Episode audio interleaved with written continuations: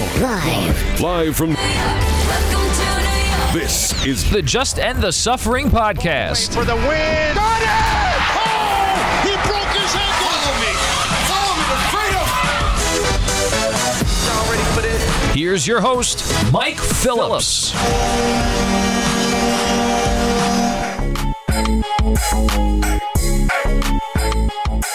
What's up, everybody? Welcome to the latest episode of the Just End the Suffering podcast, your New York Sports Talk and Long Suffering fan. I'm your host, Mike Phillips. I got a good show for you this week. Hopefully, you enjoyed the Cyber Monday pop culture special.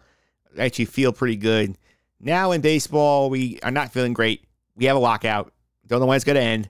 I'm going to be joined by our legal guy, Phil Ferreira, in just a minute. We're going to talk all about the CBA, what happens now that it's expired, what the big issues are, and more importantly, how is this going to end?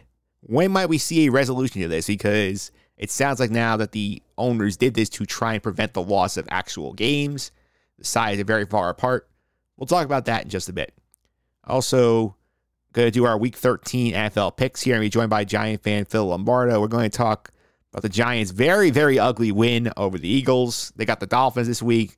Two teams on the fringes of the playoff hunt. So we will talk to Phil, make our picks in just a bit. Make sure you lock in the end of the show for this two minute drill where I'm going to weigh in some of these weasel college football coaches. The one leaving Notre Dame, I'm not very happy with him. I think he really is a weasel. So talk about him at the end of the show. But we'll get it all started here with our opening tip where I'm going to catch you up on the very fun week of offseason we had because the all the free agent frenzy was fantastic. I'll break it all down right after this.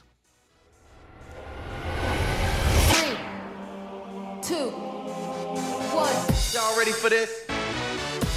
The opening tip. And here we go.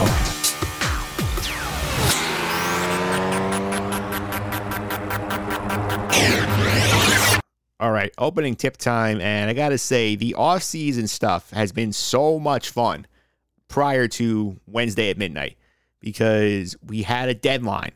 Everybody knew that the CBA was going to expire at 11:59 on December 1st. At the lockout's probably coming December 2nd. So a lot of these teams, a lot of these players saying, you know what, let's get some work done while we can. Let's get some contracts signed. And it made the MLB offseason actually fun again because this goes back to sort of the old days when you had the winter meetings, a lot of stuff happened. Not like it's been where guys have waited till late January, February. I believe Bryce Harper was March a couple of years ago to sign contracts. Now we're getting a lot of big things off the board. The biggest winners, though, were the Mets, who finally got Steve Cohen to flex his wallet. He finally got the chance to do it after getting spurned by Steven Matz, of all people. And this all goes back to the day before Thanksgiving. The Mets thought they had a deal with Steven Matz, four years, 44 million. Matz's agent went back on the deal, went to the Cardinals, got a contract, signed there. Cohen went on Twitter and said, I never seen anything more unprofessional in my life. Apparently, he the Mets felt that Matz's agent put him on Zoom and said, I have a dream of coming back. It's my mission. Then he just used him to get more money. That made him angry. And he started spending money. They started on Black Friday. Got a lot of shopping done. They brought in Eduardo Escobar, Mark Canha, nice pickups for the for the roster. Change up the offense, bringing some high contact, average guys as opposed to the swing and miss approach a lot of the current Mets had. Starling Marte coming in here gets a true center fielder on this roster for the first time since Carlos Beltran, and that's a big deal because Brandon Nimmo was playing it. He was fine there defensively, but he got hurt a lot. So when you move him to the corner, he gets better. He adds some speed, adds some more contact skills, adds some leadership. But the headliner is obviously Max Scherzer. Max Scherzer gets a three-year, $130 million deal with the Mets. $43.3 million AAV, the largest average annual salary on a contract ever, shattering Gerrit Cole's $36 million deal for the Yankees. This is a game changer because this buries a narrative that people do not want to come from New York and play for the Mets. Because all we heard about was, oh, nobody wants to play for the Mets. They're dysfunctional. They're a dumpster fire. Nobody wants Steve Cohen's money. We saw it with the GM search. This is the changer. This, I think, is the biggest perception changing free agent since Mets brought in Pedro Martinez in 2005. Remember, Pedro's coming off the World Series with the Red Sox, and people said he was on decline. He was looking for a three year deal. The Mets gave him four. He came here, and he immediately made a place people wanted to come. After that, Carlos Beltran comes.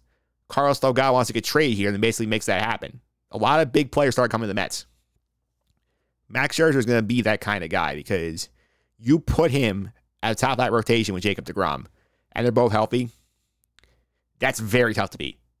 If you get in the tournament, and right now it sounds like MLB wants to expand the tournament from five teams per league to seven, and you have Jacob DeGrom and Max Scherzer back to back in a short series, the odds of you losing are very low. The Mets still have work to do. They need a starting pitcher because right now they want to avoid having to dip into that Tylor Megill, David David Peterson depth option. Let them both be in AAA. You can help in the bullpen because remember they've lost Aaron Loup. Familia is a free agent. They need to get some arms out there. Let's see them get another big bat. I would prefer Kris Bryant. I don't know if it's going to happen. Mets have shown that they are willing to do what it takes to win it all. And at this point, they have blown past the luxury tax. They have spent a lot of money. And Steve Cohen outlaid $254.5 million in contracts. He stuck true to his word where he said, going over the large tax by a dollar is stupid. If you're going over, blow by. That's exactly what he's done. Some other big movers and shakers here of the early offseason. The one team in baseball to outspend Steve Cohen was the Texas Rangers. They went bananas. They gave Marcus Semien seven years, $175 million after his breakout year in Toronto. They gave Corey Seager 10 years, $325 million to get away from the Dodgers. They got the most expensive middle infield in baseball.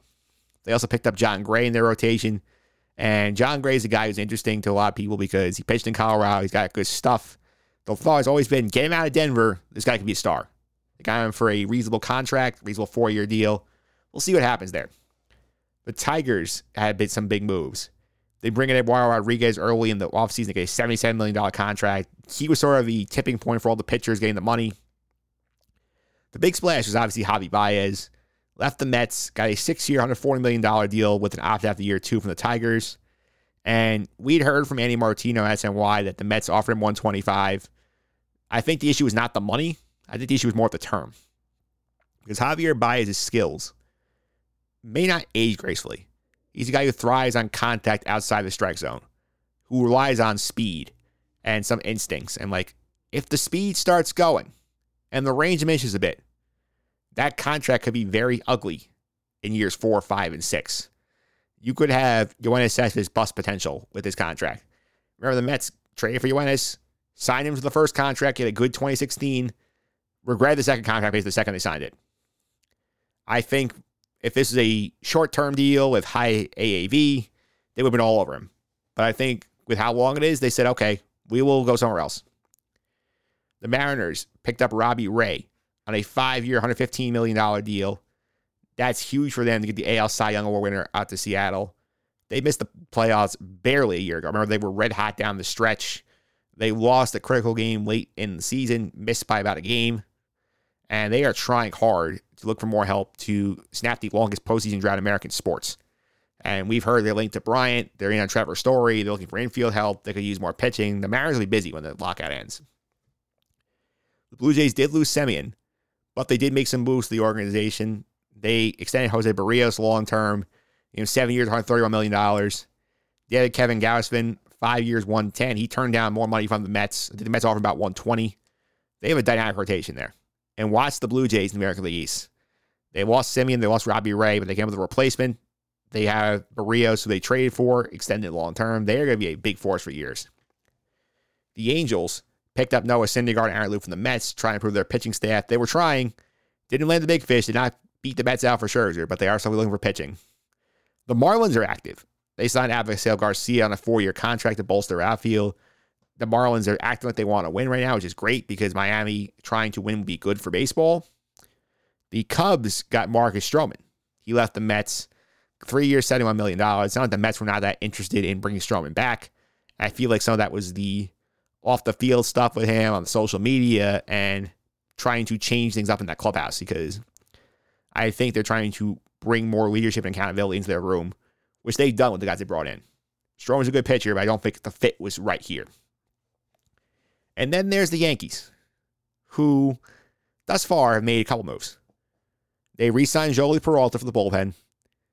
They signed Jose Peraza on a minor league deal. And that's it. For all the talk right now of the Yankees about how they had to make changes, They had payroll flexibility. They need a shortstop. They need help at center field. They want to address behind the plate. Want to add pitching. They've done nothing. They are basically right now running this group back with the same manager, with a slightly changed coaching staff. We've heard a lot about how they're interested in guys. They were interested in Corey Seager, did not get him. They were interest. They were interested in trading for Jacob Stallings from the from the Pirates, who ends up selling in Miami. Did not get that trade done. We heard they were interested in other guys. We heard they interested in Carlos Correa. Did not come close to a contract with him before the lockout started. Where are the moves? Where are the moves? We heard that they're interested in everyone, but they have not signed anyone. Who does that remind you of? Who used to make a living on? We're interested in so and so, but wait, the price is too high. We're not doing it. I'll let you ponder that one. But it always comes to a stop right now because the sport's in a lockout. The owners have locked out the players. Don't know when we're going to get resolution on this. We're going to get more into the labor situation with our legal correspondent, Phil Ferreira, right after this.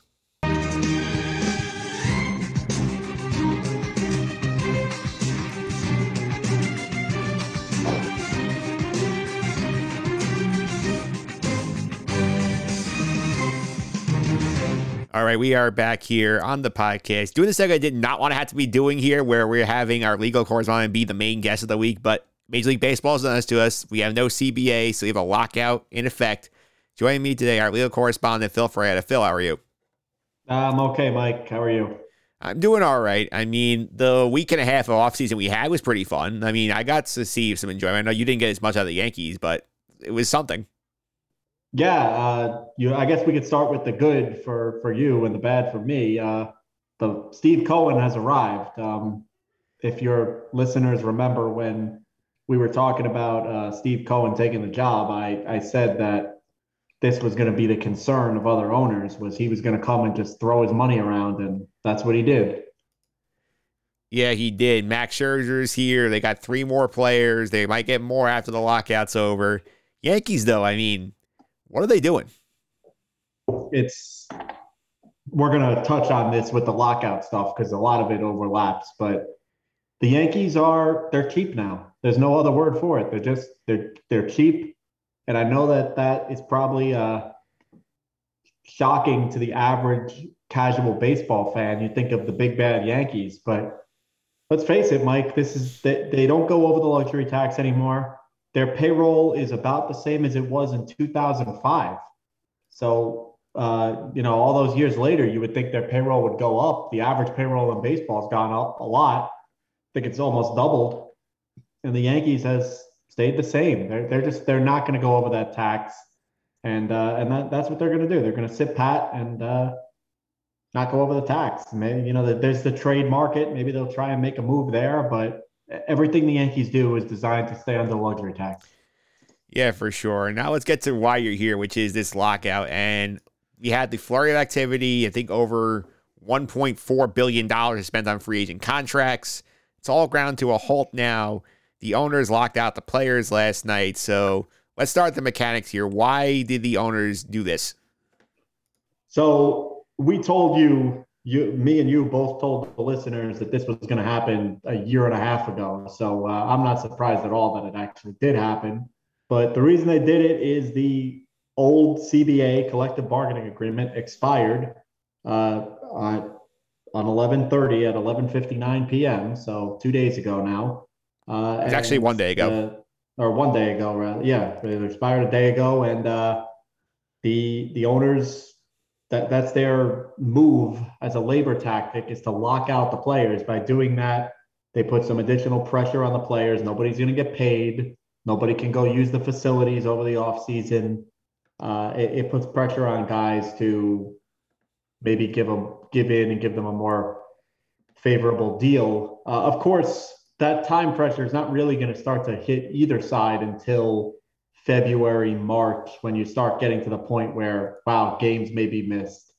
Uh, so right now, I wouldn't view much into it other than just kind of posturing. Yeah, for sure. And did you read Rob Manfred's letter to baseball fans today? I did. Uh, I was disgusted by it. Um, I think I've made my views on these issues pretty clear. I almost always side with the players over the owners. And uh, for Manfred to just act like they're they're acting in the best interests of the fans and the small market teams, it's a joke. Uh, they, they're acting in the best interest of their wallets. Yeah, to read an excerpt from the letter here. I'll link to it in the show notes here. And this is the section I think is interesting, the wording here. Despite the league's best efforts to make a deal with the Players Association, we were unable to extend our 26 year long history of labor peace and come to agreement with the MLBPA for the current CBA expired. Therefore, we have been forced, keyword there, forced, to commence a lockout of Major League players effective at 12.01 a.m. Eastern Time on December 2nd. I want to explain to you how we got here and why we have to take this action today. Simply put, we believe that an off-season lockout is the best mechanism to protect the 2022 season. We hope that the lockout will jumpstart negotiations and get us to an agreement that will allow the season to start on time. This defensive lockout is necessary because the Players Association's vision for Major League Baseball would threaten the ability of most teams to be competitive. It's simply not a viable option. From the beginning, the MLBPA is unwilling to move in their starting position, compromise, or collaborate on solutions. So I think the interesting word there is the fact that the they are claiming that they were forced to do this when in real reality they were not. Well, no, they weren't forced to do it. They could have made a deal, but but I do agree with Manfred that if you can't reach a deal, the lockout does make the most sense. It does put some pressure on both sides to actually get something done and not miss games. But uh, but no, that they they were not forced to do it, and I'm sure later in the segment we'll get into some of the specifics about what they're actually fighting over. Yeah, for sure. And before we dive into of this instant exploration, I play. I did pull some clips from the Rob Manfred press conference this morning. It's ESPN did not carry this live. They shared Stephen A. Smith ranting about the Cowboys at 10 a.m., but LB Network had it. SNY got the audio online. So here's your f- first clip from Manfred. Talk about the idea of the economic leverage that you were discussing. Uh, you, you, know, look, it's part of the um, theory that underlies the National Labor Relations Act, right? People need pressure sometimes to get to an agreement. Candidly, we didn't feel that sense of pressure um, uh, from the other side uh, during the course of this week. And, you know, the only tool available to you under the Act is to apply economic leverage. So, what do you think about that? Yeah, he's right. He's right about that. Uh, I don't dispute that. Everybody, if you want to make a business deal, you need a deadline. Every, everybody knows that uh, because nobody really puts their best offer on the table until there's a deadline. And uh, that is the way that the, the NLRA, the law he referenced, that's, that's how it's structured, uh, that you can put some economic pressure on, on the other side to get a deal done. Uh, so uh, I, think he's right about that. It's, it's a shame that they had to get to the lockout because obviously they've been negotiating this for years now. But uh, but without a deal, a lockout does make the most sense. Yeah, because I think what the thing that I know, I was watching MLB Network afterwards today, and I know MLB Network obviously has its its point they want to spin because they're obviously owned by MLB, so they can spin that point of view. Is that their argument they were making is, hey, Whenever we've had a lockout, we have never lost games. Whereas if we had strikes, strikes have cost us games. Most only '94 when the World Series was canceled because the players were playing on an old CBA and decided to strike in the middle of the season. So I think the argument they're making here is, hey, we're controlling the timing of the work stoppage instead of just trying to avoid and said there's going to be one we're going to do it now when it's not going to impact our product on the field. That's their sort of viewpoint on it. Yeah, that's all well and good, but there's no reason that a lockout can't result in games being missed either. It resulted in an entire season being missed in the National Hockey League. Uh, I think that was about 15 years ago now. So uh, a lockout can end up just the same as a strike. But at this point in time, on December 2nd, a lockout makes sense. Hopefully, by the time we get to February, March, we're not still talking about a lockout. Yeah, before we get to some of the issues out there, so one thing that's interesting and people have noticed, and supposed to be made fun of a lot, is that at 11:59, basically at midnight when the lockout went into effect, that MLB started scrubbing its websites of any references to its players. So all the news stories about the free and signings were gone. All the player photos were gone. We got generic material up there about like histor- historical moments and current CBA talks. And they were asked Rob Manfred about this today. He basically said it's a legal thing where we can't use their likeness and so on. And try and avoid like legal issues. Do you can you weigh in on that and explain like, what exactly he was trying to get at here? Yeah, uh, every single time you see some a Major League Baseball player's name or likeness on any sort of property that is owned and operated by Major League Baseball, it's governed by the collective bargaining agreement. The how the how those players are compensated under the NIL legislation, name, image, likeness, is all governed by the collective bargaining agreement. So without a bargaining agreement, you can't do it. Uh, otherwise, you know, if, if the Yankee website starts advertising Aaron Judge, then Aaron Judge can say, I want you to pay me for that. And there's no parameters in place under which he would be paid. So they, they can't do it. They have to scrub the websites. Yeah, my question is even more. I get like in terms of the marketing perspective, how you can't use them to say sell, t- try selling tickets or whatnot. But like, what about the news stories themselves? Like, could they they had to remove the stories of like say the Mets signing Max Scherzer. I feel like that was like step overboard.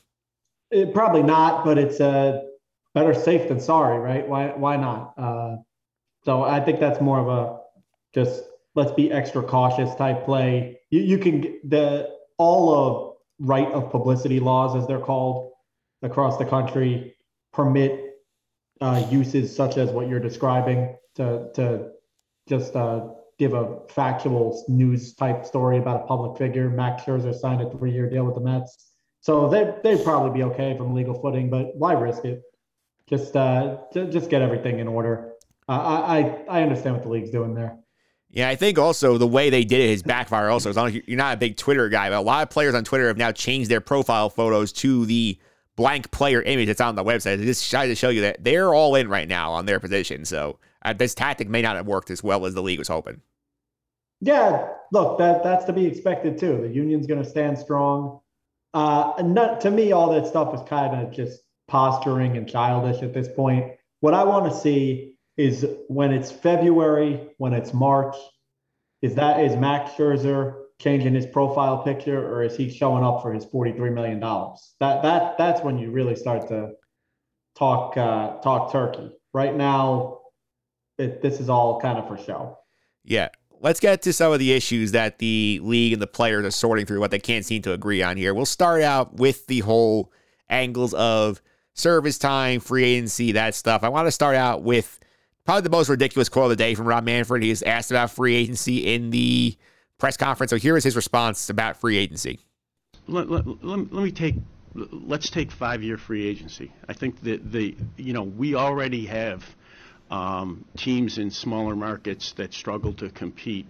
Um, shortening the period of time that they control players makes it even harder for them to compete.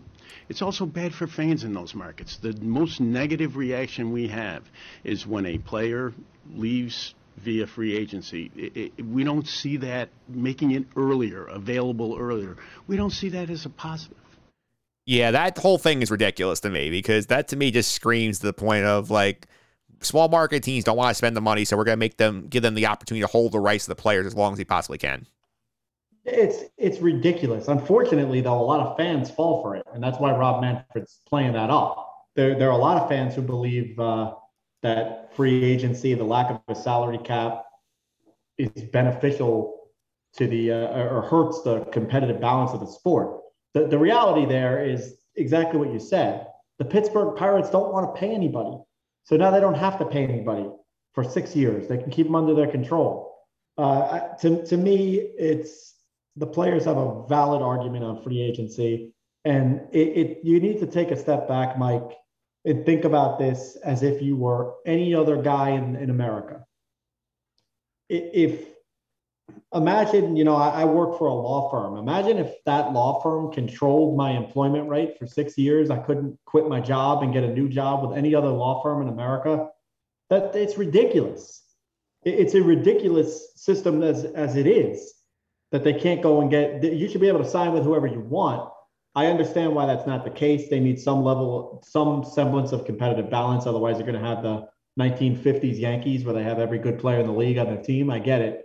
But the idea that moving it from six years to five years, which I don't think is that big of an ask from the players union, is somehow going to cripple small market teams is, is ridiculous.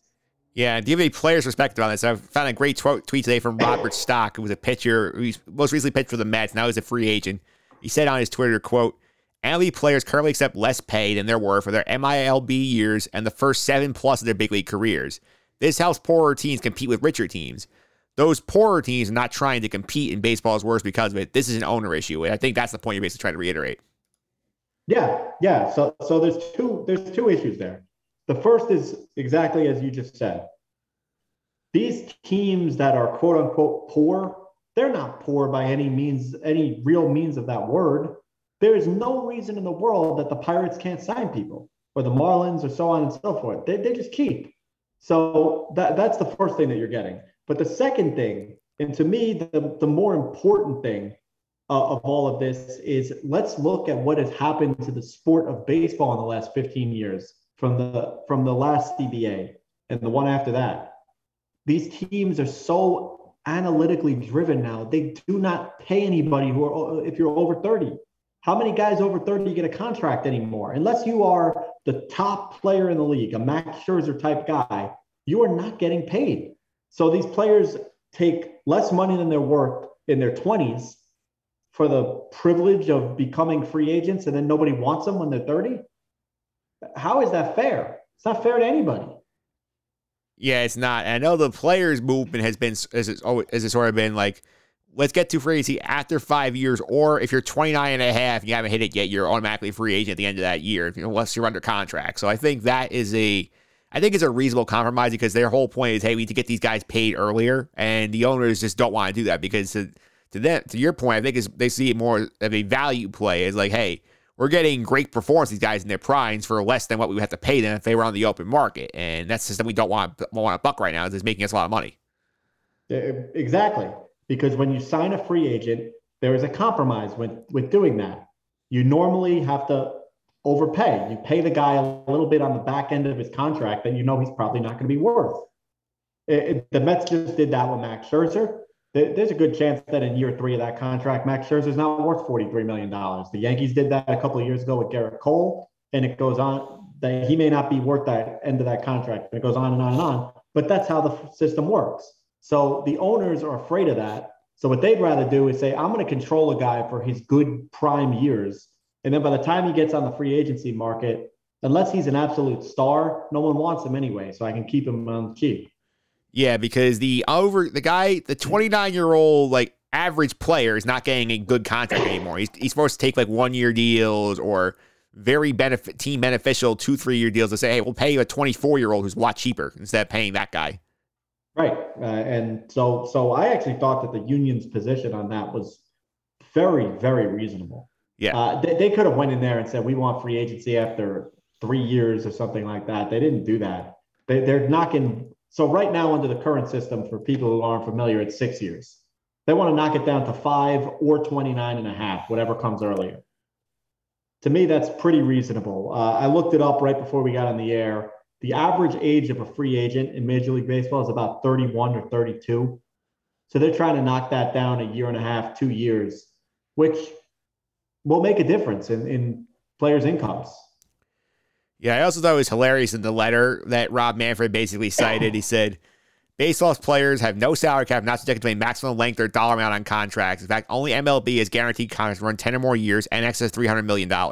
We not propose anything that would change these fundamentals.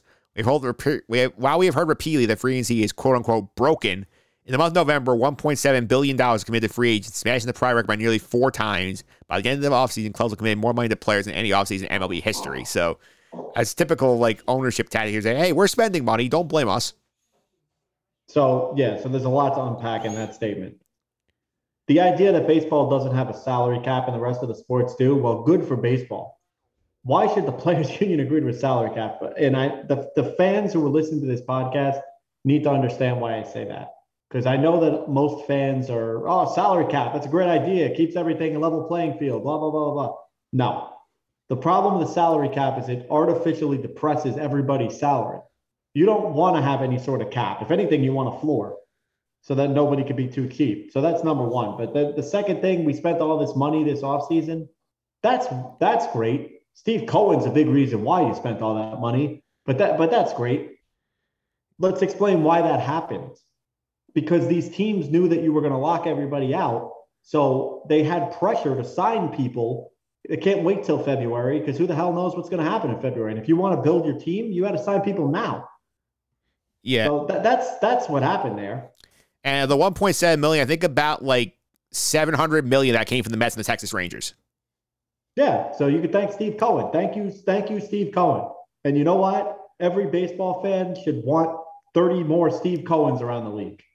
Yeah, because that's the point here. And I want to, before we dive more into this competitive balance and uh, sort of tanking mentality that the, the players rightfully want to stop, here's what Rob Manfred had to say about small markets in his press conference today.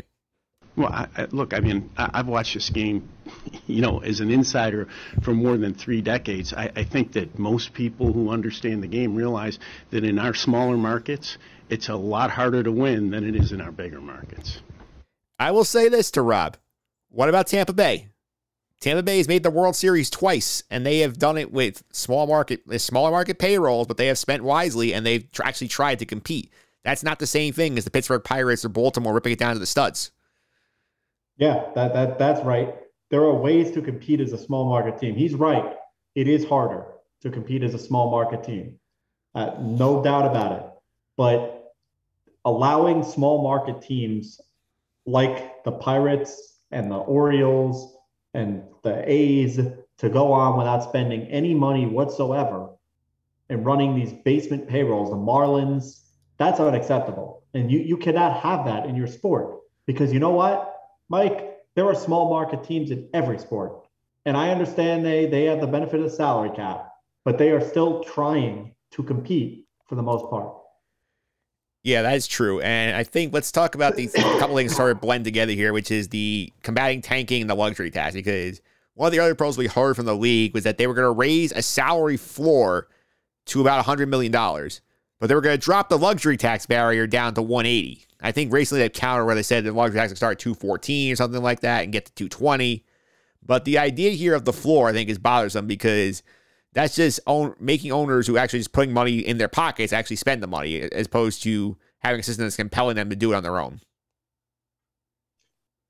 Yeah, so I like the concept of a floor because I, am okay with that because it forces you to, to at least spend some money and it's going to get people more money. The problem is if you drop the tax, you're really suppressing salaries. Then, then you essentially creating a salary cap. You're creating a a soft salary cap, almost NBA like, if you do that. That, that. So I think if I read it correctly, and you correct me, I believe the union's proposal actually just ditched the floor altogether. Yeah, I think that we're just we're just going to go with a higher tax, which uh, which I think makes the more sense from the union's perspective. Yeah, I think the I think the proposal that they were talking about also is like something that I think the league threw in there is this idea of a draft lottery for the top three picks. So sort of disincentivize that you can't not just guarantee the number one pick for losing 110 games every year, is that you actually have to do it, and then maybe something about penalties, yeah. whether if you're losing 100 games three years in a row, you having your pick drop like certain percentages or stuff like that. They need to come up with measures in here to try and like inter- avoid these teams just racing to the bottom because that's not entertaining baseball for anybody. Yeah, and, and look, that stuff is helpful, and and uh, I'm happy that they're willing to give it. But let's be honest, tanking in baseball is a very different type of tanking than it is in, say, the NBA or the NHL or the NFL. Sorry. If you get the number one pick in the baseball draft, how what can you remember, Mike, the last time that somebody was really fighting for the number one pick in baseball because there was some star coming out? Bryce Harper is the last guy I can remember who, oh wow, you got to get Bryce Harper. It, it's not. It's different. This isn't. In it's not guys you draft in Major League Baseball. You're not going to see them for three years, and the difference between picks one, two, three, four, and five is not as big as it is, say, in the NFL where Trevor Lawrence is out there. We got to have the first pick so we can get him. It, it, it it'll help a little bit, but I don't think it's as big of a deal as it is in other sports. The difference is with not it's not even the players, the fact that the way the draft is set up, that you get all this extra bonus money to spend on picks, which is like you know the whole idea of the slot where oh like I'll go a little cheaper here, I can spend more on guys who are slipping here. So like their idea is like we're to spend our money and get more talent that way. That's sort of the incentive between behind getting that top pick in baseball. Right, and the, and part of the reason for that is that just the impact of the player. In in the NFL, you have a star quarterback; he has an enormous impact on the team. Major League Baseball, all right, maybe I, maybe the first overall pick is a superstar pitcher, he's not going to have that big of an impact on my team. I need to surround him with other players in order to be successful. So you have to allocate the draft slot bonuses, as, as they call them, to make sure that you get people. Plus, you have the whole situation of high school kids. Are they actually going to sign or they're they going to go to college? And, you got to entice them to sign. So I, I'm happy that the league makes that concession, and I think the union will take it, but it's not a major concession by any means. The other thing that was interesting on this on this topic before we move on is the whole idea that the players association want to eliminate $100 million of revenue sharing, which they basically their their position is they feel like that this money is not being spent on big league talent, it's just being put in the pockets of these some of these owners, like in Pittsburgh or in Oakland.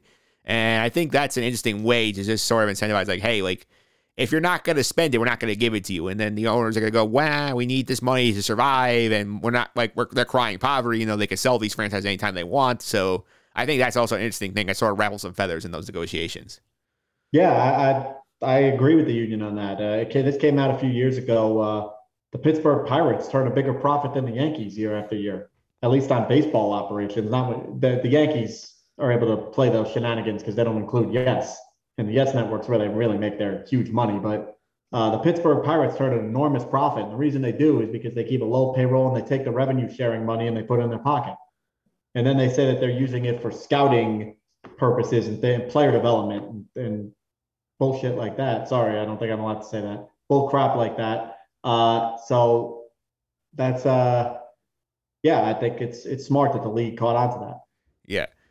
Well, let's see what happens with that one. I think the other interesting thing that's seeing around right now is the whole expanded playoff idea, which the owners are dying to shove in this thing regardless of whatever happens. They've been pushing 14 for a while. They went back to the whole, oh, the top seed gets the gets the bye. We're gonna have the TV special where the teams pick their opponents the players kind of say, okay, we'll give you 12 teams. We're to realign the divisions. So it's to be eight in one division, seven in the other to make it more evenly distri- distributed for the playoffs. So I think that scenario, I think we're going to get expanded playoffs, but I think it's a very dumb idea of the sport as a whole. So we talked about this, Mike, uh, about why expanded playoffs are bad for players. And again, it's counterintuitive because you would think, well, then more players get to play in the playoffs.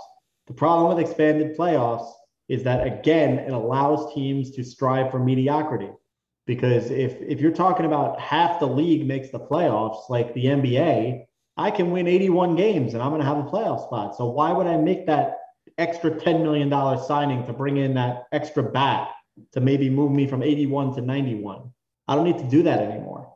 And and, and that's the problem. You're going to water it down. And Mike you and I have talked about this. This is kind of separate and apart from the whole lockout thing. But this idea that we're going to have a show where the you get to pick who you want to play is just complete. It's comical, just comical nonsense. That's another that that is so clearly designed to give a an ESPN bidding war to try and get ESPN to pay them to ad, televise that nonsense. I, I don't like that. I just seed everybody and play the playoffs. Yeah, they, they just want extra money because they have all this contract signed from the uh, 2020 year when they had the all, the eight the eight series in the first round. They wanted to capital any any opportunity for a cash where they could take it. Yeah, and and the players understand that they're probably going to have to give a little bit on that, and playoffs are playoffs, so I guess that's a little extra revenue for everybody. But uh, you, you need to be careful with that. The players need to be careful to not water it down too much. And the other thing, Mike, just from a baseball perspective baseball is the kind of sport where the best team doesn't always win. In fact, the best teams win what 60, 65% of their games over the course of the season. So the more teams you bring into the playoffs, the more 85 to 81 win teams you're going to have winning the World Series. Did, did we really want that? I'm not sure. Yeah, I'm not sure either. And I think the other thing that's going to be a lock on this point Universal DH is coming. It's a matter of when it gets put in the deal. But like I think that's going to be pretty much a guarantee, and the players will take that as something because that's 15 more highly paid jobs going to the National League. Yeah, the owners lost. They they lost that one. Uh, if there's anybody out there who wants to see a pitcher bunt, uh, sorry. I'm sorry because I, I don't think you're going to be able to see it in any baseball league across the, the world, uh, but certainly not Major League Baseball anymore. Uh, they, they're going to lose that one. You're going to have a universal DH the owners caved on it. And part of the reason that the owners caved on it is, let's be honest, do you think Steve Cohen wants to see Max Scherzer and Jacob DeGrom swinging a bat? I know DeGrom's a decent hitter, but He, I think he'd rather those guys sit in the dugout and put the jacket on when they're not pitching. Yeah, I would agree with that. That's going in there. One other thing that's popped up a little bit that hasn't gotten much attention is the idea of the international draft because right now, international free agency basically is okay, here's a bonus pool. You can go sign whoever you want for whatever you want up to certain points. Then it's sort of an idea of like, oh, like the small market is being disadvantaged here because they don't have the resources to throw out these guys. So we're going to go ahead and give, have a draft, which again sort of caps the earning potential of some of these guys, which I think is the another thing the Players Association is very against because that's another way that they're trying to limit the potential earning power of these players. Yep, exactly. It's it's no different than the free agency angle. It's all trying to limit the earning potential of the players. Yep. Uh, so the, the, all, all of these things, it, it's a little backwards. It's hard to get your head around because you know everybody grew up with this idea that salary caps are fair. We want competitive balance, but you have to understand it from the player's perspective. All that means is owners can spend less money, and Yep. that means less money goes to the players.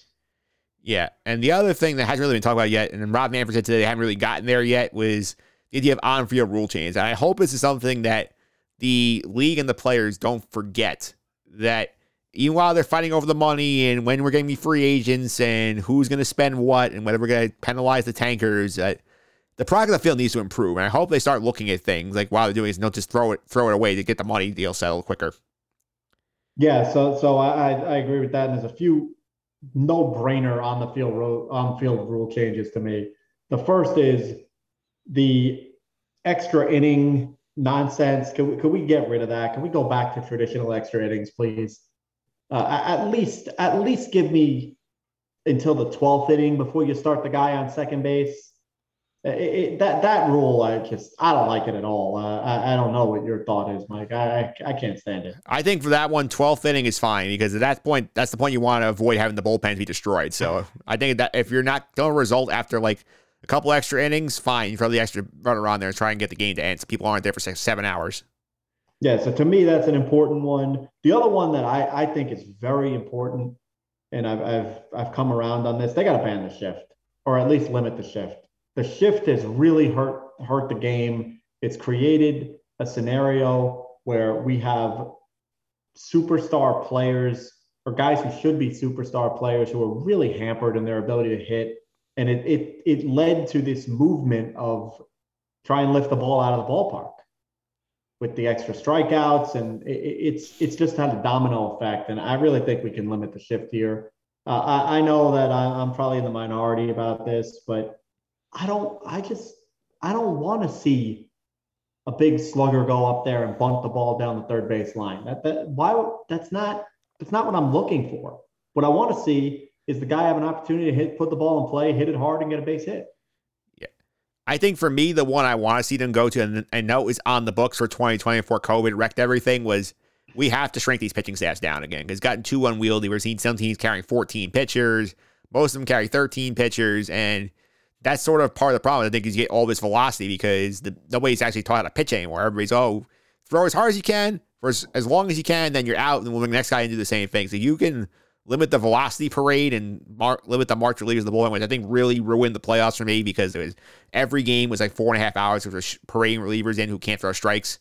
I think that is something that really needs to be thrown in there. Like, but start at 13, get it down to 12 eventually. I think you have to get that in there. I agree. Uh, although I think that, like you said, it's got to be a slow process there because you're going to have a lot of injuries. Because these guys just aren't used to throwing more multiple innings. They're, they're used to going in there and emptying the tank for an inning, and, that's it. Uh, if you have less pitchers, you're going to have guys throw multiple innings at times. But yeah, I agree with that. The other one that I'd like to see, I'd like to see a rule change concerning uh, what what do you, what do you, I'm losing my train of thought for a second. Uh, I'd like to see a rule change concerning not only the shift, but the amount of time that players can take between pitches. I think I'd like to see that rule get enforced a little bit more. And the other thing that I really think baseball needs to start exploring is some, and I know they're doing this in some of the minor minor leagues. It might be time to go to the robotic umpire behind the plate. The the, the ball and strike calls that we saw in the post postseason are just it's just awful. It's awful to see games lost on on that. Yeah, But th- those those I think are less likely. The ones that I think are more likely, I think there's a real chance that something's going to happen on the shift. yeah. I really do. I think the pitcher thing. I think is good. They're going to start at 13. Say, hey, in three years, we're going down to 12. Be ready. Yeah, the, the pitcher thing I could see. Give me the shift. Uh, I think that's some probably bigger ass. The universal DH is coming, and can we figure out the baseballs? Yes. Can, can we just use the same damn ball all season? Why do we have to change the ball every damn year? I don't I don't get it. Yeah. Figure out the baseballs and figure out what kind of grip the pitchers can use for the baseballs too. By the way, Yeah, that, that's important. That's a very big deal.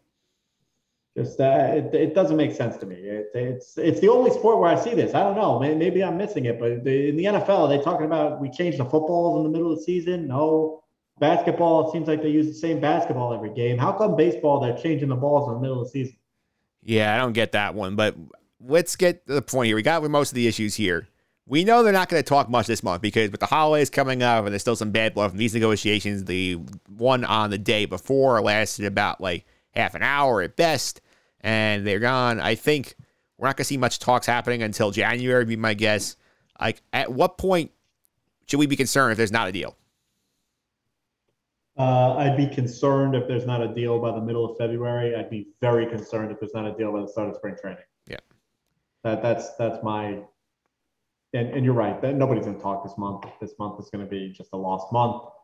They'll they'll probably start up negotiations in earnest after New Year's.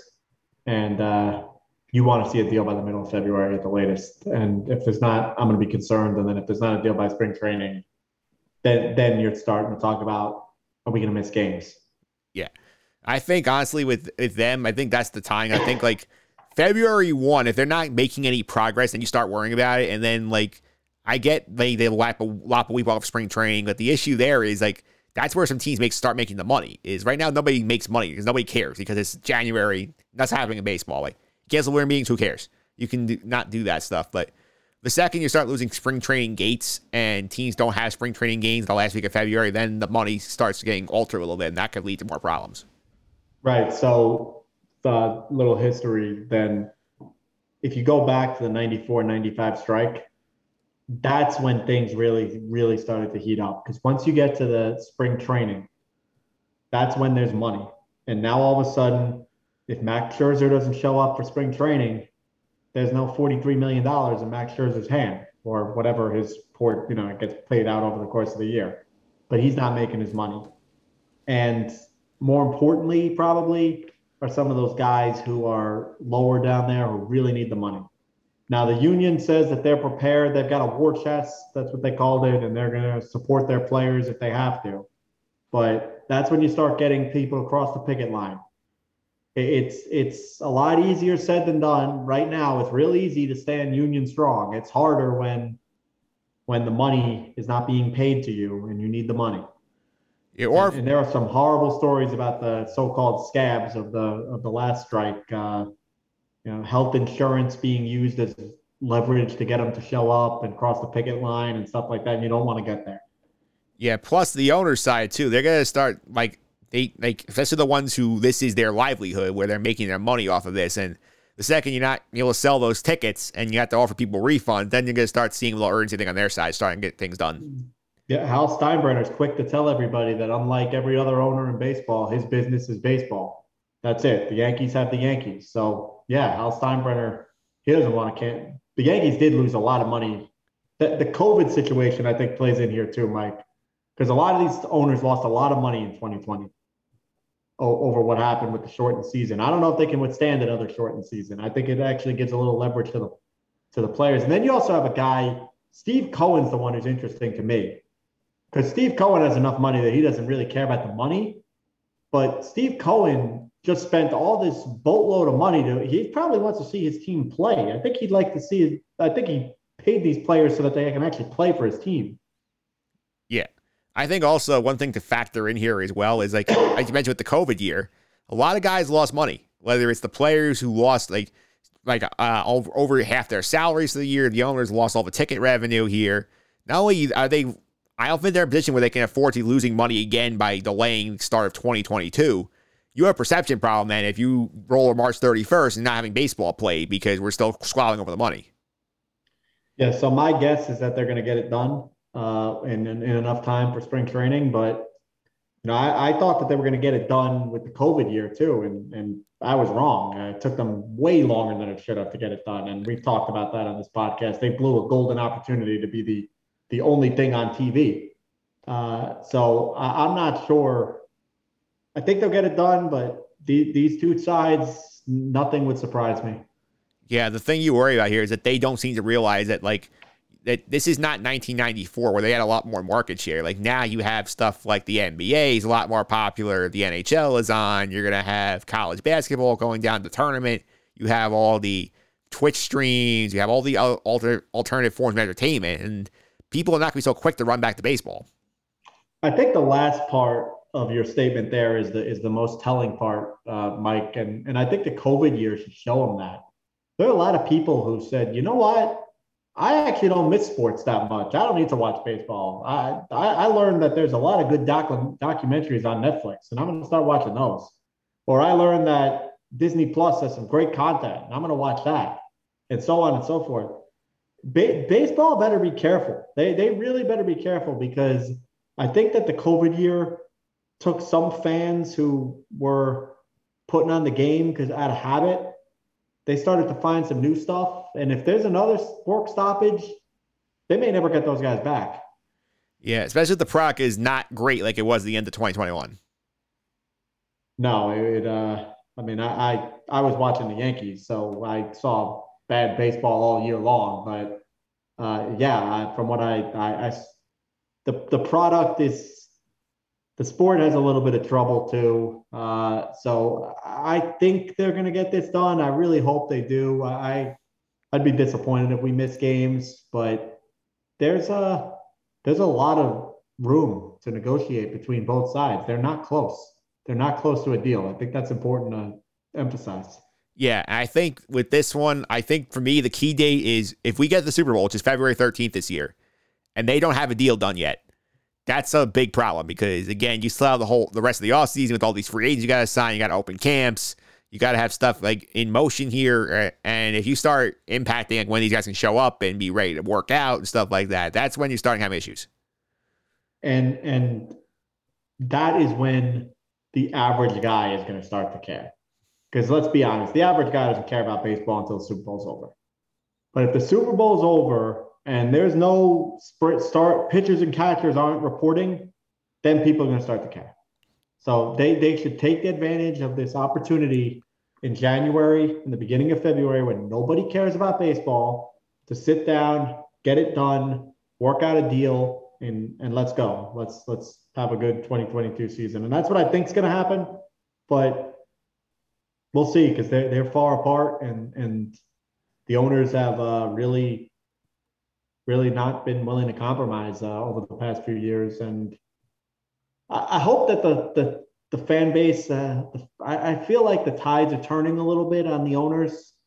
Uh, I think that over the historically, fans supported the concept of salary caps and things of that sort, but I think the tides are starting to turn a little bit, and I hope that continues. Yeah, the millionaires versus billionaires narrative hasn't been t- tossed around nearly as much at this point, where it usually is at the, at the start of a lockout.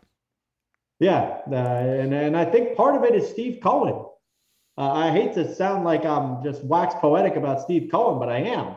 The, the fact that he came in there and show, I think he showed baseball fans, especially here in New York, oh yeah, this is what the New York teams used to do. They used to just buy people because they want them. Yeah, Th- this is fun. Uh, I mean, as a Met fan, I just have to imagine that you're just on cloud nine after the Wilpons to see uh, just a total 180. Oh, for sure. Let's hope that this gets done. Let's hope that we're sit- not sitting here in February talking about why they don't have a deal yet. So, Phil, thanks for all the time. I really appreciate it. I'm sure we'll have you back on like as the situation warrants as more updates come through. Yeah, absolutely, Mike. Um, this is priority number one for me uh, in the world of sports. I, am fascinated by this stuff. Uh, I know a lot of people aren't, but baseball is my number one sport, and I like this labor negotiation stuff. So I'm happy to jump on anytime. Thanks again, Phil. I really appreciate it. Thank you. Show me the money.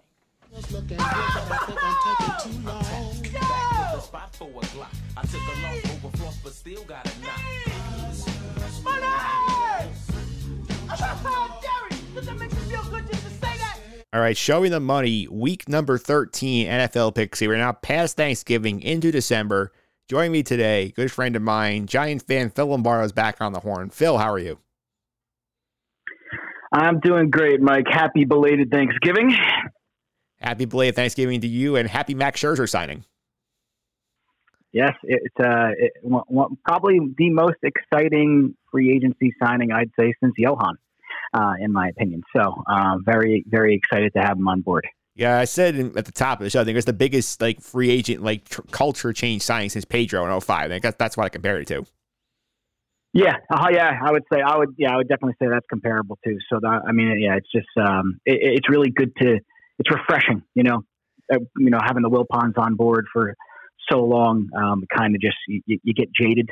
But um, I'm just hoping that this is a sign of things to come in the future. Yeah, I, I also am enjoying the fact that the Yankees are the ones who are interested in everybody when not actually signing anybody. I, I think that's hilarious. You know what? I think that, you know, Hal Steinbrenner has his own business sense and mentality, and he's going to do things his way. Um, I don't necessarily think the Yankees are going to end up empty handed by the end of the off season, but you know we'll, we'll see what happens. I, I, think they, they they know they have holes to fill, and I think Brian Cashman has a plan. But you never really know until things start happening. So, yeah, for sure. Let's get to the football now. And you're a big Giant guy. The Giants last week had a very very ugly win over the Eagles. I feel like it's more the Eagles playing terribly, your defense playing great, than anything the Giants did spectacularly. What did you think about that Giant game? Yeah, I mean, I, I couldn't agree more. I would I would say there's just really not much to say about the Giants' win over Philly. I mean, it's obviously always nice to beat them, especially because the Giants have been really struggling um, in the last like six, seven years against them. I think it was something like the last twelve. Now that they won this game, it was like the last twelve out of fifteen they've lost to Philly or something like that. Um, so uh, it's been the same story all season though with the Giants. You know, their their defense typically does come out to play at least for the first half you know, even against the Rams, they played them tough. They played them tough, and then they kind of just got tired, and then they get blown out. Um, there's a couple of games that they just kind of got a little out of hand, but their defense has been the strength of this team all season. Um, they're when when it comes to the when it comes to the like what drives them is they're very opportunistic, and obviously I think they're I think after the three interceptions they had on Jalen Hurts last week, it makes it now um, eight straight games with an interception, and I don't know if it's a Giants record, but I think it's tied for a Giants record. So pretty impressive any way you want to swing it, which is nice to see. Um, and, and, I think they could definitely benefit from another pass rusher or, you know, even three in the draft next year. Um, they play tough in the red zone. They don't give up the big play. Um, yeah, but I mean, on the other side of the ball, that's where I see the issues, you know? Yeah, I know. And they started to address on that last. They fired Jason Garrett, and then Joe Judge did this weird thing where he wouldn't tell us that Freddie Kitchens calling plays. Then we all knew Freddie Kitchens was going to call the plays. And I didn't get a chance to watch that game too much because obviously the league decided in the brilliance that they put the Jets and Giants on at the same time each other. So I was watching the Jet game. So from what you saw, was there much of a change in the play calling from Garrett to Kitchens?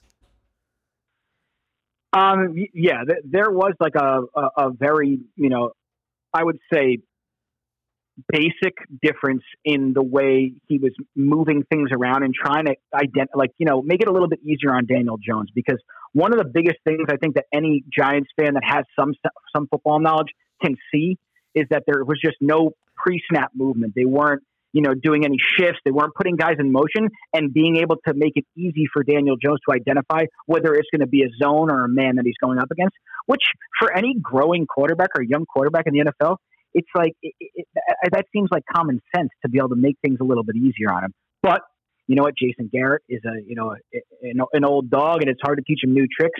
Um, with Freddie Kitchens, I, I think it, it, it, still wasn't great. You know, the, the offense obviously struggled still in the red zone. This team has been the worst team in the red zone for the last two years. It feels like I know at least for this year, and they were pretty bad again last week.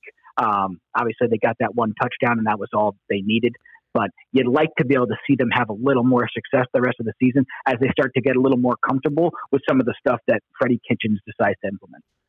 Yeah, that's one change. There might be another coming out of the season. We saw, I think, Sunday morning prior to the game, Ian Rapoport from NFL Network reported that Dave Gettleman was on his way out. It was to make all the Giant fans celebrate because they've been wanting out for at least three years now. But the report also said that right now they're talking about either promoting from within or bringing somebody with like a Patriot background to work with Joe Judge. And to me, that concerns me because That's more another sign they seem to be content that like, oh, we have it right, but not being open to outside ideas or what they really should do with that team. Like, what do you think about what that report was saying? Yeah, I mean, in, in my opinion, I think we've, I think everybody has finally hit the breaking point um, outside of and within the Giants organization. Um, what, uh, John Mara has, I was at the um, Eli jersey retirement and um, I watched the Strahan jersey retirement, and he got booed heavily during both of those when he went up to talk. And I think he's undoubtedly in fear of completely losing this fan base if he doesn't make some major changes. Um, Garrett was the first to go, and I think you know any all football fans would assume they know who's next, regardless of how the season turns out. The Giants are four and seven. I can't see them, you know, getting to the playoffs. They're right now. They're kind of quote unquote in the hunt still, but you know, some, still still some tough games coming up, and and I just don't see many scenarios where they are fighting for a playoff spot. But either way, Dave Gettleman's another prime example of an antiquated mind. You know, he's made some decent moves like drafting Xavier McKinney, trading down and getting Kadarius Toney, trading for Leonard Williams, um, but overshadowed by you know the pick of Saquon Barkley. It's been a complete flop. The you know drafting Daniel Jones, who still has not really proven himself to be worthy of that sixth pick. Um, the signing of Nate Solder to a record contract, which still to this day just boggles my mind. Um, on top of another, you know, a, a number of other head scratching moves. So, um, in my opinion, this time's run out. It's time for a fresh voice with fresh ideas and, you know, somebody with some sort of clue on how to produce a winner in the new era of the NFL. Um, none of this good old boy stuff like you mentioned with pulling a guy from the Patriots uh, organization or somebody with you know back a Patriots background. I don't want that. I, I what, what I was looking, I was look, doing a little bit of research. You know, Louis Riddick has always been somebody who I've been a big fan of. Um, I think that he's somebody who would bring a, a, a brand new element uh, of uh, you know progressive thinking to, to the Giants. Maybe even a John Dorsey from Cleveland. I thought he did a really good job, and I thought when they let him go, that was a little premature. Um, for, for at least you know, in, in my opinion, uh, Lake Dawson from the Bills, or uh, another name I was reading more about is Kwesi Adofo-Mensah, who is from the Browns as well. And uh, I just want to get these guys in the building and, and, see what their vision is for the future of the Giants. Get get as many brilliant front office minds in front of you and let them enlighten you a little bit because maybe that will kind of open John Mara's eyes and, their, and, the, and the current Giants front office my, uh, eyes to what they need to do to be successful in the future. Yeah, that's a future problem. Right now, they have a more immediate problem because they play the Dolphins week. The Dolphins are hot. They've won four in a row. And both of these are sort of an interesting spot. They're basically one game out of a mediocre playoff race where the Giants are a game back at the seven spot in the NFC because Washington mm-hmm. has it at five and six. And it's a must win game for both teams. So, like, what do you think the Giants need to do here to win this game?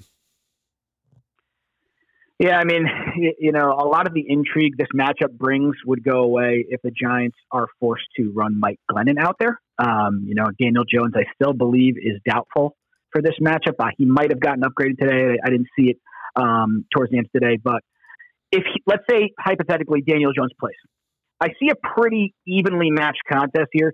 Both of these teams kind of have the same genetic makeup when it comes to having two strong defenses and two semi-limited offenses who you know kind of you know show flashes of being able to move the ball, but really still haven't figured it out completely. Um, I will say I love Brian Flores. I think what he's done with the Dolphins it, it has been great. I know they got off to a one and seven start, and that was actually shocking to me. They lost a ton of close games, a couple of bad luck uh, end of the game scenarios for them. Um, and, and it happened to the Giants too. So both of these teams could easily, just easily, see their records being flipped with the Dolphins at seven and five and the Giants at seven and four. Uh, uh, you know, and and that's football for you. Um, and what and, and and also the thing that scares me about the Dolphins though is that two of them had maybe his best game as a pro last week. Um, and then the last four weeks, obviously, the Dolphins have looked every bit like that ten and six team we saw last year. Um, the Giants, as I said before, win games with defense, um, but um, if Daniel Jones ends up missing this game, you know, you, you, can't really see too many scenarios where the Giants pull this one out. Um, the one thing that's weird about this game, though, Mike, is that so last year the Giants went in at four and seven into Seattle with their backup quarterback Colt McCoy, and they ended up winning that game 17-12 or something like that, and their defense had been gaining steam right before that game and then had their best performance of the year. I think they had they like sacked Russell Wilson six times. Leonard Williams was an absolute beast.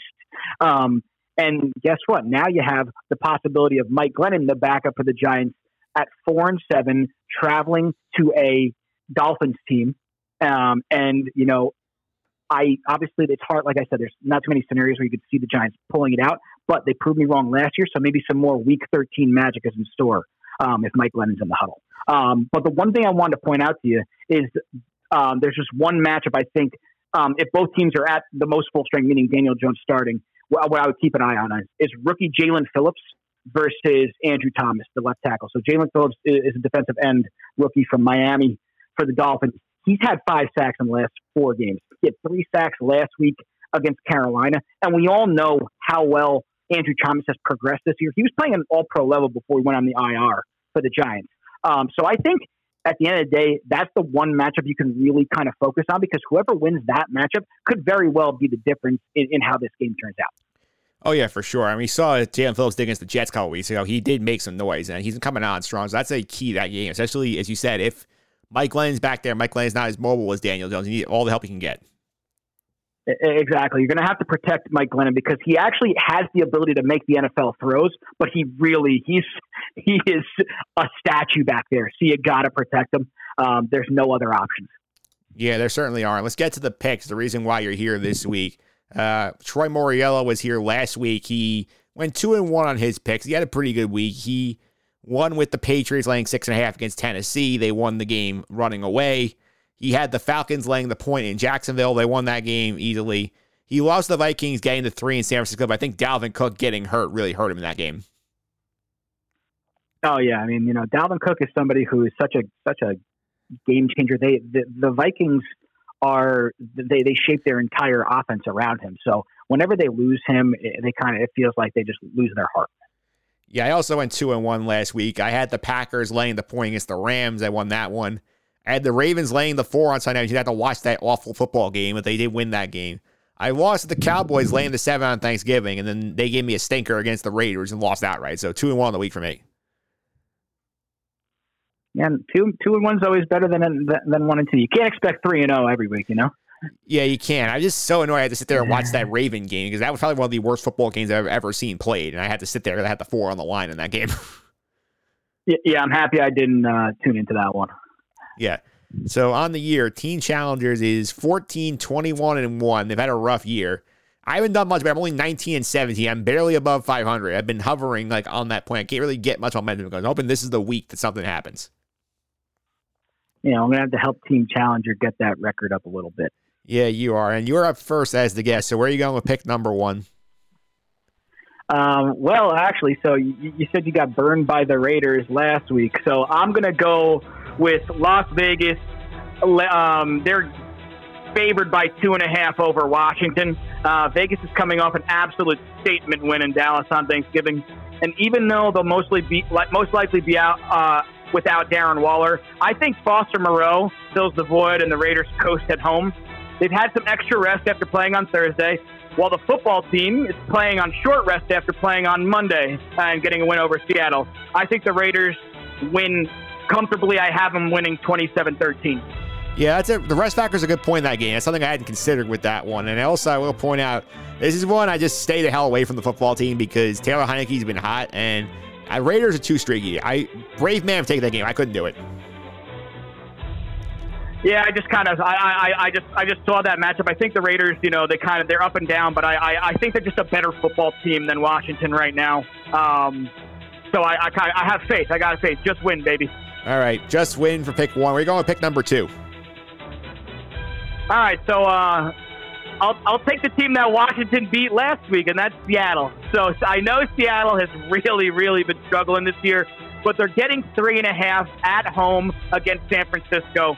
San Francisco is, uh, you know, it, they have a slew of injuries right now, and it's and it's def- and it's reported now that Deebo Samuel and possibly standout Elijah Mitchell will be missing the game. So we all know how these rivalry matchups go, these in division matchups. They're tough, they're gritty, they're very, very chippy, especially between Seattle and San Francisco.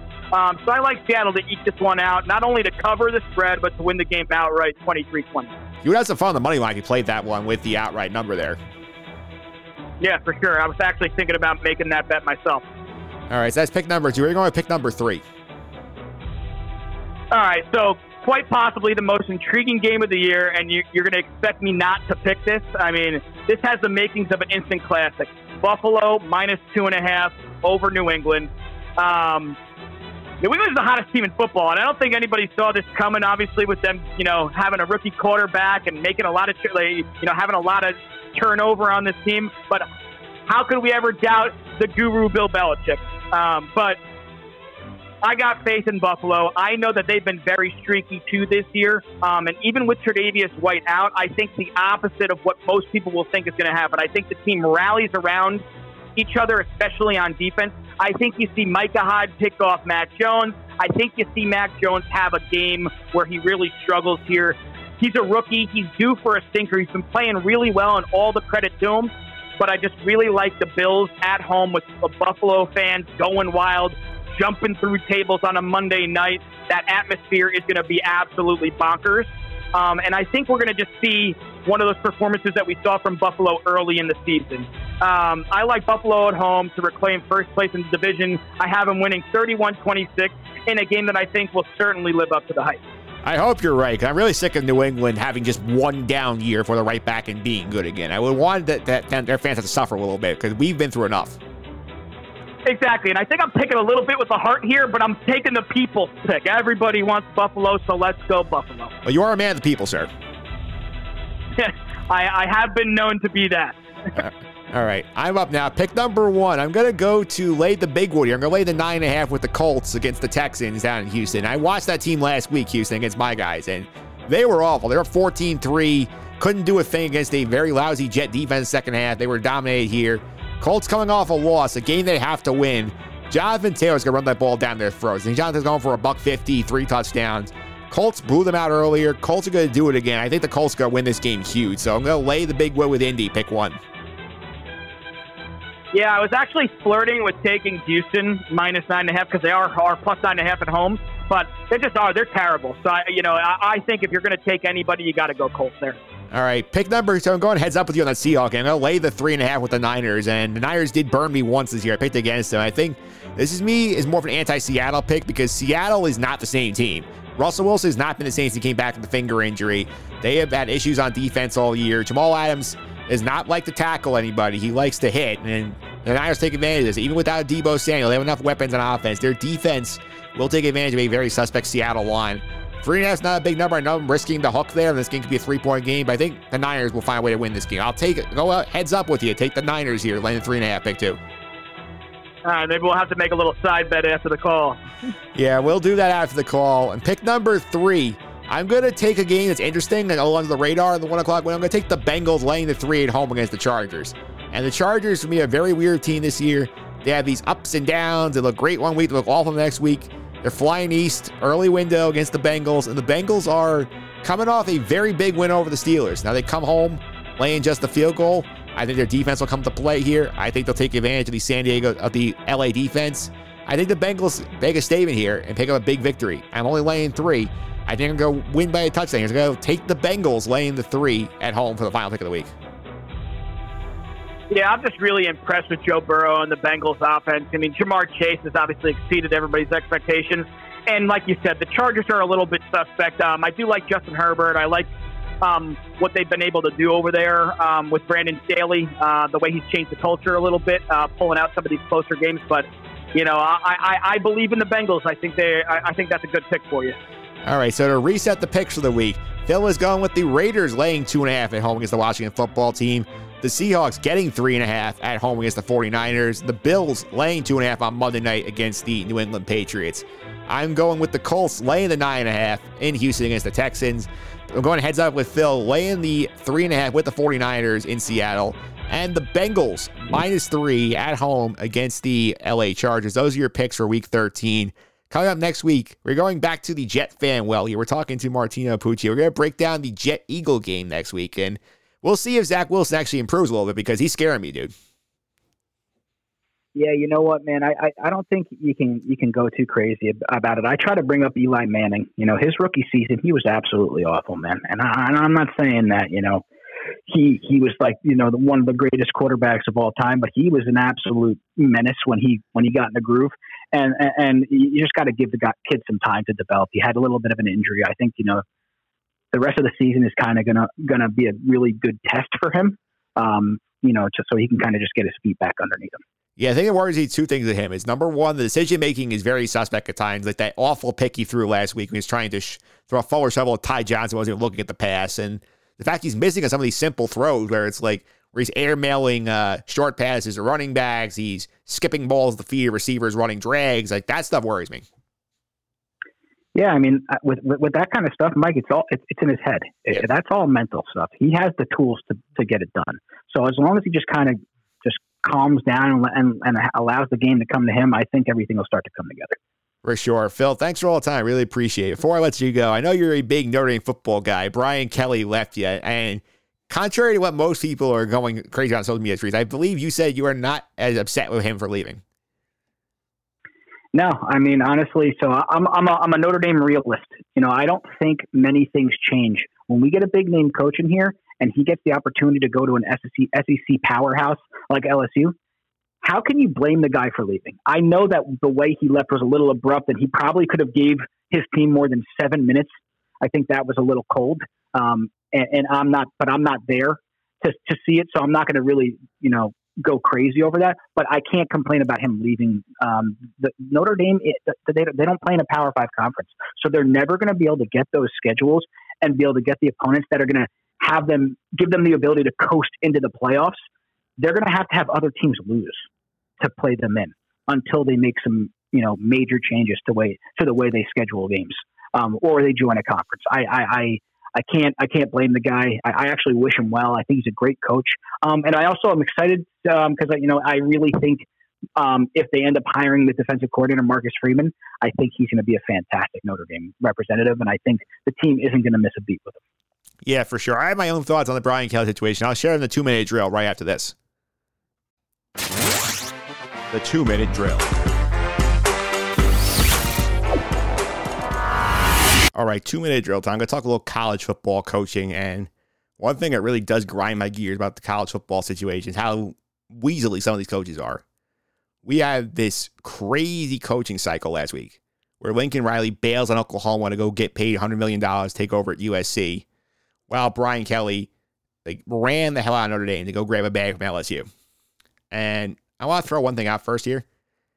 I think it's hysterical that all these colleges were crying poverty during the pandemic last year about, oh, we can't make any more money. We're not selling tickets. We have to cut all the non revenue sports. We can't afford to run baseball or track and field or water polo. But now they're finding nine figures worth of guaranteed contracts to the football coaches. But that's not my big issue here. It's one thing to take a different job after the season, which I get that happens where I'm not against guys trying to advance their careers. And if somebody wants to give you more money, sure, you'll do it. But the system of basically going behind closed doors through back channeling to post the coaches in season really, really pisses me off. And Brian Kelly is a special kind of weasel, a very special one, because he immediately abandoned his 11 win Notre Dame team to go to LSU for $95 million. For those who are not follow the college football playoff right now, and we are heading to a conference championship this weekend, here's where we're at. Georgia in the SEC, undefeated, number one. They're getting in win or lose. Michigan upset Ohio State last week, and they're number two. They beat Iowa in the Big Ten title game, they're in. Alabama is sitting at three. They have a loss. They look very sluggish against Auburn. If they get beat by Georgia, and it's not close, let's say Georgia dominates this game, they could be out. Cincinnati, the only other undefeated team here, they hold the four. Their biggest win coming over Notre Dame, which is 11 1 on the year. The Fighting Irish could have been right there in a spot to grab one of those spots if one of the other three teams slips up. But Brian Kelly said, you know what? I do not care. Because if we get in, I know we cannot win. He didn't even wait for them to find out they were not in the playoff. He just up and left. And in the latest rankings on Tuesday, the playoff rankings, the selection committee dropped Notre Dame behind Oklahoma State, which right now beat Oklahoma, can win the Big 12, they beat Baylor on Saturday and sneak in. I think largely based on the fact that Kelly is not being there can impact how the Fighting Irish perform. And Kelly himself, he didn't bother telling his players or his coaches. They all vowed to the media. We heard stories about how coaches were out recruiting, and then they find out as they're leaving the meeting, oh, Kelly's leaving. He sent a message over a Teamworks app saying he would explain more at a team meeting at 7 a.m. How'd that meeting go? Is from Pete Sampson from The Athletic on Twitter. Multiple sources indicated that Brian Kelly's address to the team on Tuesday morning lasted less than two minutes. Then he turned around and walked out. He did not take questions from the players. Not surprising because Brian Kelly has always been a scumbag. Remember a few years ago, we had a story on ESPN about Matt LaFleur and Robert Saleh, current NFL coaches, where Grass has worked for Kelly when he was back in Central Michigan, getting invited to a party he threw. Always meant the whole thing working for Kelly, shoveling snow and moving cars. This is also the same coach who helped get a student killed, student worker, making him film practicing a hydraulic lift when there were 60 mile per hour winds, and then the lift collapsed and killed the student. His decision to run practice. His decision to have the student film it. Notre Dame was found liable for that. Did to pay a $77,000 fine. He is legitimately a horrendous human being. He's pulled this crap before. This is from Eldred Johnson on Twitter, citing a story from ESPN. Over the past 30 years, there have been 12 instances of a coach winning at least 11 games in his final season in a Power 5 automatic qualifying school. Five of them left for the NFL. Five of them either retired or were forced to resign due to scandals. Two of them left for different college jobs. I take a wild guess who the two are. It's Brian Kelly leaving Cincinnati for Notre Dame. Brian Kelly leaving Notre Dame for LSU. Speaking of that Cincinnati exit, do not forget Brian Kelly announced he's leaving at a postseason banquet and then snuck out of the police escort to duck the media. Think about LSU too. LSU, who could not wait to run Ed Orgeron, who won the national championship two years ago, by the way. They could not wait to get him out of town to hire Brian Kelly. Those two deserve each other. And if somebody bigger comes calling for Brian Kelly in a few years, LSU cannot forget how they got him because he will do the same thing to them if he gets an opportunity. They deserve each other. And with that, I want to thank the, sh- the guests for this week's show. I want to thank Phil Ferreira for coming on, talking about the CBA, some interesting stuff there. I want to thank Phil Lombardo for doing the Week 13 NFL picks. Definitely a fun conversation there. You want more good stuff like this podcast, including my look back at the Giants' last game against the Buccaneers. Start came out between podcasts. You can check out my take on that game uh, for the blog, justinsuffering.wordpress.com. Subscribe to this podcast on Apple Podcasts, Google Play, TuneIn, Stitcher, Spotify, Amazon, all the usual suspects. Simply search for Just End the Suffering, our favorite podcast platform. Our episodes there. Even our bonus episode, the Cyber Monday Pop Culture Special. I highly recommend that one. It was a lot of fun. Check it out on the podcast feeds. Feel free your feedback and starring as well. It'll make the podcast even better going forward. You can check out the YouTube page, Mike Phillips on YouTube. Video of these chats with Phil Ferreira, Phil Lombardo, they are up there right now for you to check out. Again, Mike Phillips on YouTube. Just follow me on Twitter at mphillips331. It's M P H I L I P S 331. And that's going to do it for this week's show. Coming up next week, we have a couple of good podcasts on the horn for you. We're working hard over here trying to get you some content for the holiday season.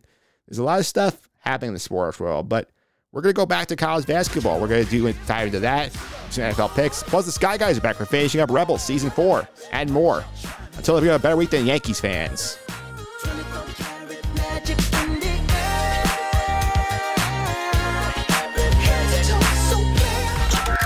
This has been the Just End the Suffering podcast.